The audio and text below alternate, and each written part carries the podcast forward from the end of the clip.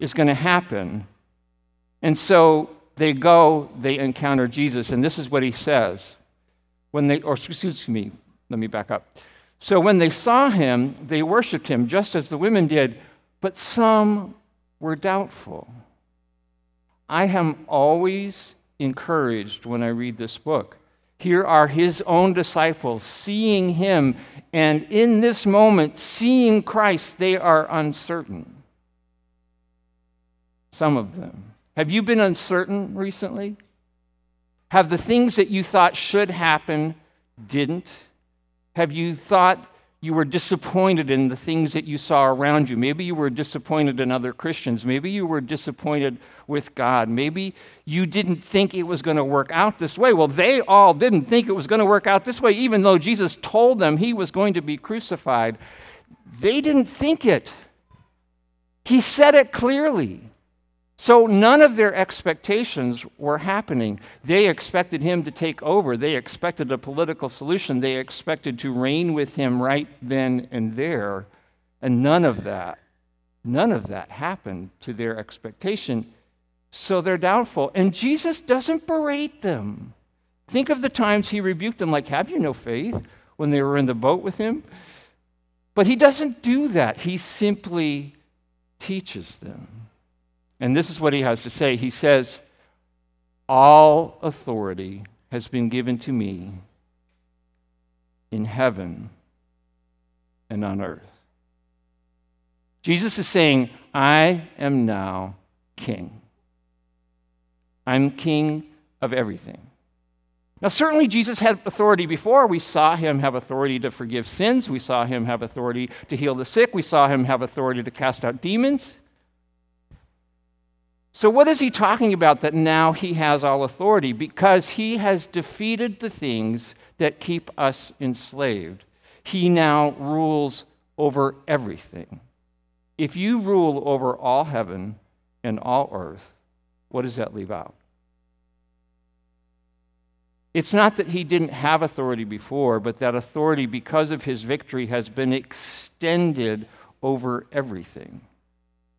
And so, with him having all this authority, and we need to pay attention to these alls because in having all authority, there is no one higher than him.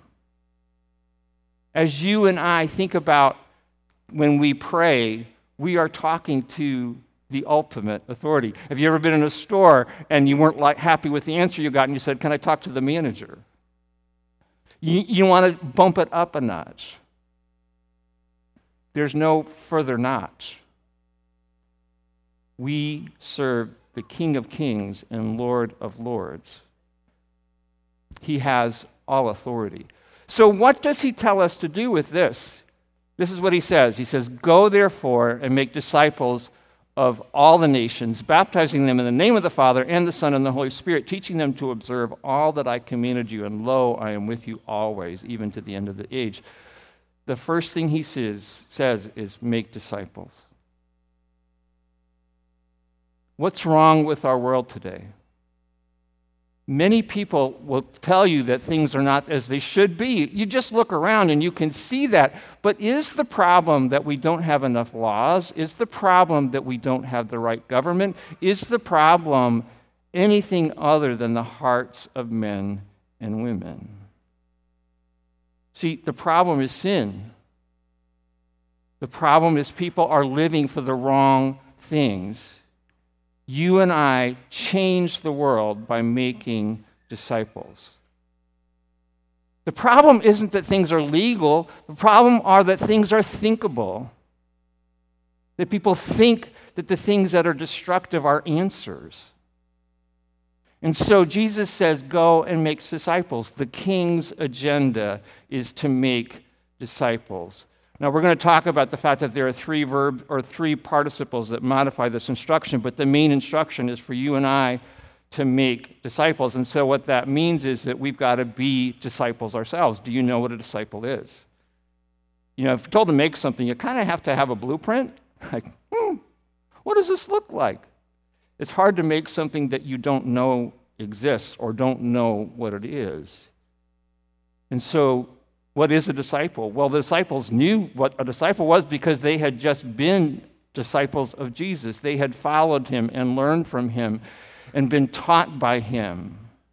As you look at the Sermon on the Mount, you get a good picture of what the culture of heaven is like. You get a good picture of the kind of people we can become through faith in Jesus. So become a disciple and then make disciples. Jesus said, Repent, for the kingdom of heaven is at hand, and repentance is turning from an old life to a new. We receive the forgiveness that Jesus has purchased for us, we receive the cleansing and are set free from the control of sin and can live different kinds of lives. As a disciple, we are learning how to do everything we do, not just religious stuff, everything from Jesus. He teaches us how to be good employees. He teaches us how to be good neighbors. He teaches us how to be good husbands and wives. He teaches us how to do everything we do in His name, with His power, with His strength. So we become disciples and we make disciples, but of who? Well, the scriptures tell us it's all nations. We're supposed to make disciples. If we want the world to be better, if we want it to be different, we help people find Jesus. Now, the word nations may have all kinds of, you know, things go through our head because we think the United Nations and we think countries. But here in the scriptures, nations always refers to people. It, reveals, it speaks to ethnic groups, people of different heritages.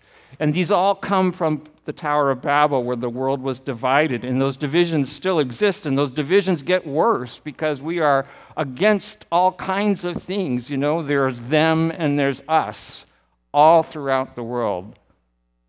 And what Jesus is saying is, I don't want you just to make disciple of us, I want you to make disciples of them. Whoever you think might be your enemy, we're supposed to love. We're supposed to help them come to know Jesus. And we have all authority behind us to do that. What's fascinating about our world today is that Jesus tells us that we're supposed to go, but the world is coming to us. We live in an amazing country because people want to actually be here. How are we treating the stranger? How are we treating those that come here? As well as, are we going it's clear that the command is for us to make disciples and it involves going, it involves baptizing. Baptizing obviously can be a reference to the fact that when someone comes to faith, we immerse them in water. That's a sign of their faith. They, they give testimony to that. But it says baptize in the name of the Father, the Son, and the Holy Spirit. And if baptizing is immersing, and we are doing that in the name of the Father, Son, and the Holy Spirit, what we are really doing is immersing people in the reality of God. There should be something about us when we are together that gives people a taste of what God is like. The way we love one another should be reminiscent of the way Jesus loved his disciples. His, one of his commands was, Love one another just as I have loved you. And so, if we want people to see Jesus, we need to look like him in the way we treat one another as we invite them. We immerse them in the reality of God because Jesus promises to be present with us. So we go, we baptize, and we teach. And what do we, we teach? We teach all the commands. Are you learning from Jesus how to do everything? It begins it begins with repentance, and repentance isn't feeling sorry. Repentance is changing our mind. It is turning from an old way of life to a new way of life that Jesus gives us. It's when we come to Jesus as he says, All come to me, all who are weary and heavy laden, and I will give you rest. We find rest in the way of Jesus. So he tells us he has all authority. He tells us to go to all nations. He tells us to teach all of my commands. And then he says, I am with you always. Jesus is with us.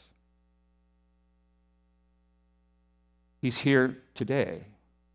He said, Wherever two or three are gathered, there I am in the midst.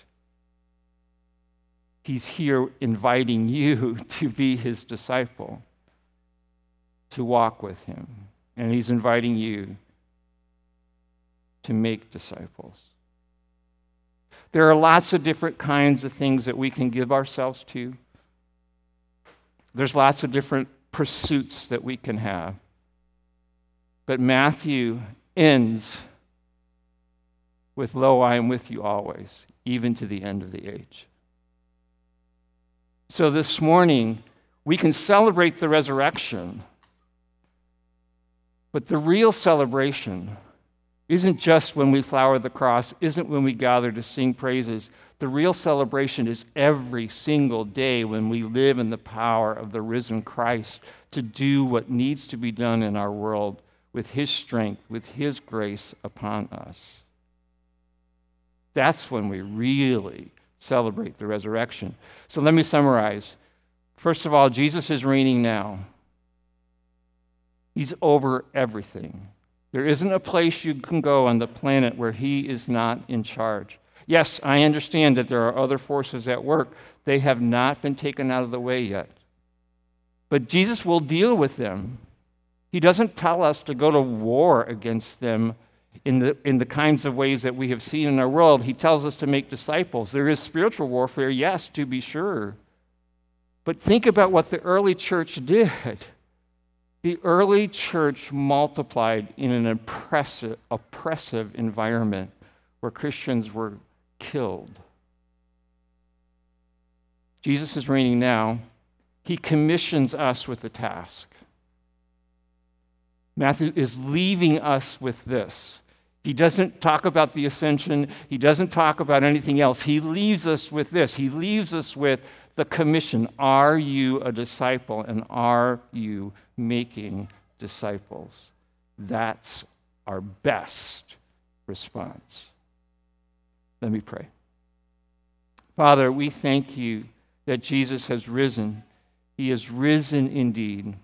We thank you that even now he is reigning he is at your right hand. You have given him the position far above all rule and authority and every name that is named, not only in this age, but also in the one to come. We thank you for what he has done for us. Lord, may we worship you here when we're gathered together, but even more, may we worship you by how we live our lives. May we be disciples who listen to your commands and walk with you in the grace and strength that Jesus gives us. May we reflect your beauty to our world around us, and may we help people become followers of you. That is our mission, that is our task. May we do it with boldness, may we do it with gratitude, may we do it every day. Pray this in Jesus' name. Amen.